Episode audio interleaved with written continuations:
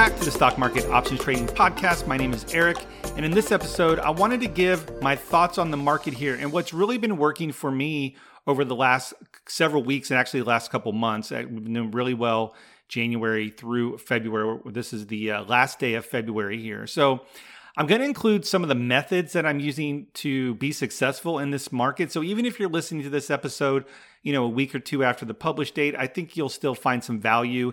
And I'm going to continue to implement these methods, you know, foreseeable future, and really just to stay on the right side of the market. That's the ultimate goal here right now. So now as I'm recording this, S P X is trading at about thirty-nine seventy-five. I am recording this on Tuesday, February twenty-eighth, about an hour or so after the open. And I want to talk a little bit about the macro, some of the things that have been happening last weekend and this week. So from a macro perspective, inflation doesn't really seem to be going down or going away. It has slowed definitely, but there was a little bit of a pickup last week, and there were some uh, revisions, upward revisions last week, and it really put a hawkish tone in the Fed from the uh, Powell talking last week. So that pushed us a little bit lower, and we're back below that four thousand level in the S and P five hundred. And this week so far, there's been some weakening sort of economic reports. We have durable goods that came in weak. I think there's some weaker than expected P M I numbers. And so from a macro perspective, the, the economy itself is starting to show some cracks. There are some weakening economic reports, but the two things that seem to be kind of hanging in there are inflation and the labor market. And when you think about the Fed, their mandate is to basically keep those things in check. So, you know, good job that everyone's, you know, still has a job, although there are some layoffs coming. They, they've been saying that for a while. We'll see if the numbers show up eventually. But but inflation is still is still kind of, um, it's strong. So this is going to bolster the higher for longer camp when it comes to rates. And this will definitely keep the lid on the market until inflation, I think, is probably the biggest driver that they're looking at, until that kind of comes down. So in short, you know, this doesn't really bode well for stocks. Doesn't mean we can't, you know, move back up above four thousand. That's not a magical level or anything like that. But I do think the upside is limited. So we want to approach this market as kind of a range-bound market. And there's a few different ways you can identify the range, and we'll talk about a, a couple of these ways. But I want to get into what's been working for me past couple months, and really is understanding each week what the boundaries are for that particular week, and, and maybe what the range is. Now, when you have things like Fed announcements and, and G D P and inflation reports, really all bets are off. So I've been trading around those, avoiding most of those days. So understanding what the boundaries of the week would be, what, what the events, the announcements are, because those can move the markets a little bit. Like last week, it pushed the market lower. We've, we've continued to push lower over the last, um, you know, four or five days. And the other thing that's been working well for me is really understanding how the options market is positioned. And I've talked about this in different episodes and on the YouTube channel and in the group and all that stuff. And that's how the options market is positioned, because there is an effect where op- the options market can drive the price of stocks um, and, and E T Fs and things. And when you get a lot of call buying, we've talked about this before, in order to hedge those calls that the market makers have sold you, they actually have to buy the stock. So this can exacerbate some moves up, and the same thing can happen on the way down. So getting a, a tool that can help you kind of see what the options market is doing, and we'll talk about a couple of them here, I think is going to be helpful if you're a short-term trader, and that's ultimately what we're talking about. Now, I want to talk a little bit about Um, some of the trades I've been taking. I do a lot of credit spreads, and I just want to quickly cover the nature of those trades. So in January, we closed five credit spread trades. These are for S P X, and three of the five of them were put credit spreads, and two of five were call credit spreads. They were all winners. We were typically selling the spreads for one dollar sixty. Um, some one was the one dollar ninety, and we're you know booking about fifty percent of the max profit, give or take, on any given day. The durations of those spreads that have been working well is, for that particular time, was two to eight days. And it kind of varies. And a lot of times um, when you see the options market position, positioned a certain way, and you know there's a key level based on um, maybe some gamma uh, levels. We I know we talk about Spot Gamma and the call wall and put wall, so some of those levels come into play. Uh, so when you look at the chart of January, the market was actually pretty bullish, where um, at the beginning of the year, the market was down at thirty-eight and a quarter, give or take, and then rose up to, by late January, was up to over four thousand, about forty fifty. So January was really, really bullish. So it made sense that the options market was showing a lot of potential bullishness, or at least lack of bearishness. And typically my take is, if there's not a lot of action, the market's going to float up most of the time. But if you see the positioning to be bearish, and this could be call selling, put buying, um, those type of, you know, either one of those or a combination of those, then the market is probably going to sort of drift in that direction. So January, it drifted up. And then if I look at the trades for February, and I, we still have one open now, we sold a call credit spread at the forty fifty level that's uh, doing pretty well. So we got seventy-five points out of the money at this point, and it expires on Friday. So I want to see how long we can let this one ride, but we're about fifty percent of that profit right now. But this was a call credit spread. And if I look at the February trades, the first February trade was a put credit spread. And then the last um, five trades have all been call credit spreads. And really, it's been kind of a short the rally type of mode. Now, we did avoid trading or holding through some of the Fed announcement stuff. Um, so we entered after that. And that's actually been working pretty well. And if you look at the chart of February, today's the last day of February, um, recording this, February's been pretty bearish. So it makes sense that the options market is hedging. I know it's typically a bearish time of year anyway, from a seasonality standpoint. So it makes sense that a lot of these trades ended up working out. And, you know, when you're looking at options analysis, um, one of the things I look at or get information from is Spot Gamma. And a couple things happened over the last few weeks where there's been the call wall at forty-two hundred. And if you if you want to know more about call wall and put wall, I believe it's episode forty-nine of the podcast where I had, uh, I think it's titled, What is a Call Wall? I think it's forty-nine. And I had Brent Kachuba come on from Spot Gamma and help explain that. And they put out those levels as part of their service over at Spot Gamma dot com. So I want to, you know, give a shout out to them. But, you know, one of the things I look at is, what is the call wall and put wall doing? Now, in many cases, the call wall and the put wall tend to be support and resistance, but they also tend to be really farther away from the price action.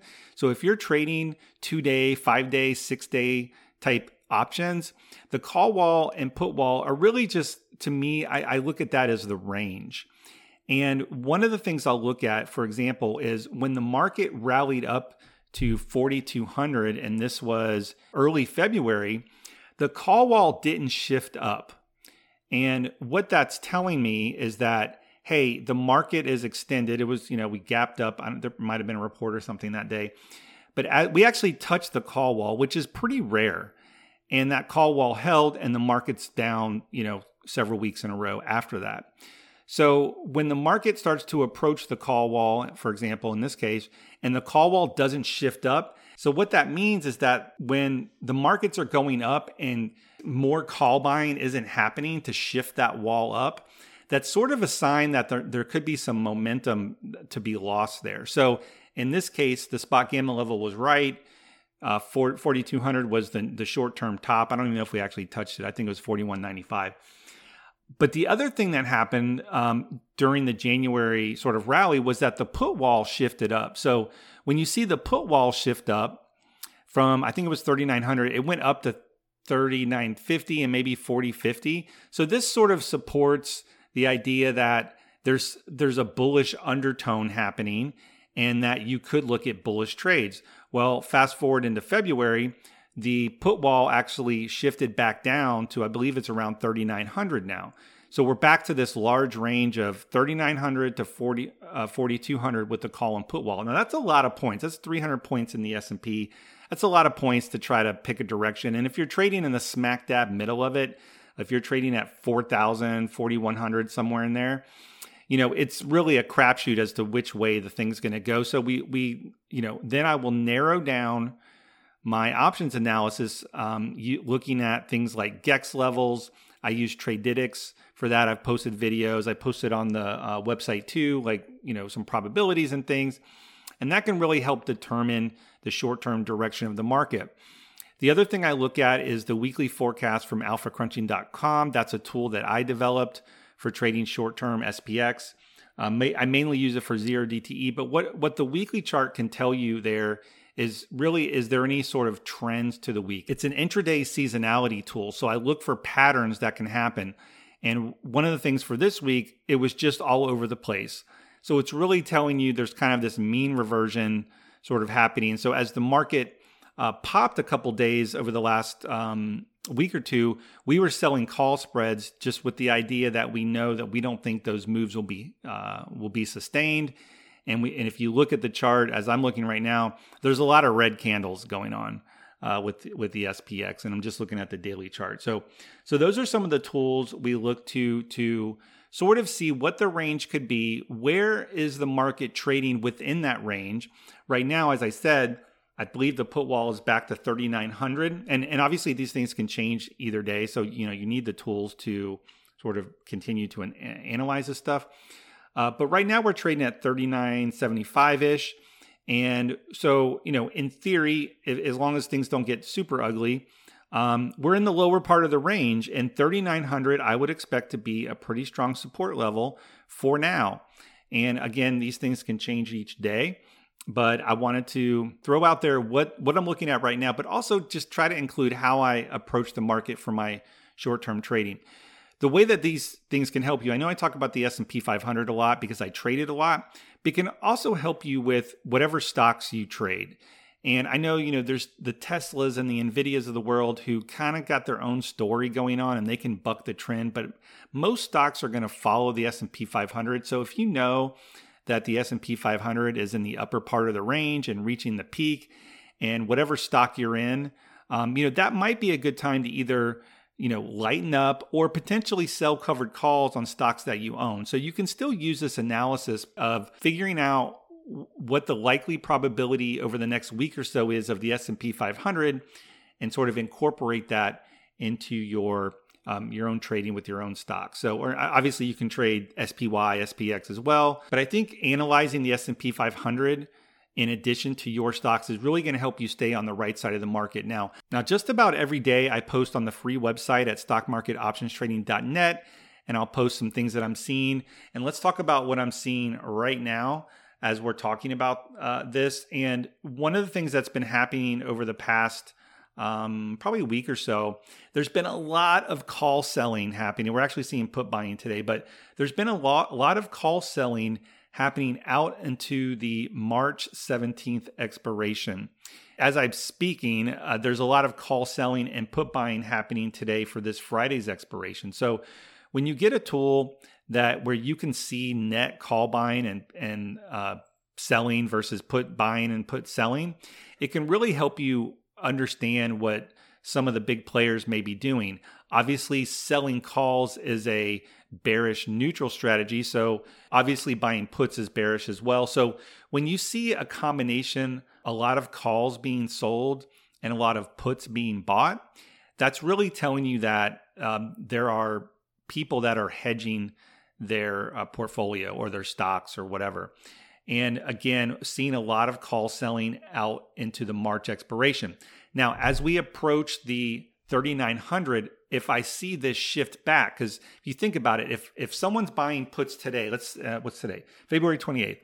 If you're buying puts today and the market moves lower for a week or two, at some point you're going to buy those puts back for a profit. And when you buy those puts back for a profit, the market makers that were initially short because they had to hedge your puts, when you buy it back, that means they have less short delta to cover, and they, they will actually have to go long or cover their shorts. So this can, can actually shift the market around. So we could still see sort of like there's been more puts bought than calls, and you look at open interest, and it's really not good enough to really analyze that. But when you see a, you know, get to a key support level, let's let's call it thirty-nine hundred for now. We'll see if it holds, or we'll see if we get there. But if you get to a support level and you see that options market shift, there's two things happening. A, someone's probably taking profits. Um, so if you see call buying, that doesn't necessarily mean people are buying calls to go long. They could just be covering their short calls. And same thing with the puts. If you buy puts and then you see puts selling, then ultimately they may not be actually selling puts, but they may be buying, uh, selling their puts that they were already in. Either way, it doesn't matter.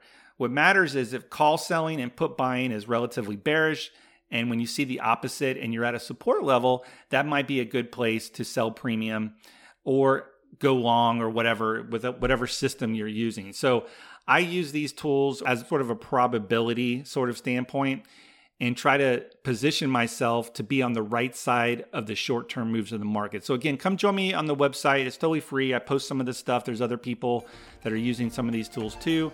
I hope you enjoyed the episode, and we'll see you in the next one.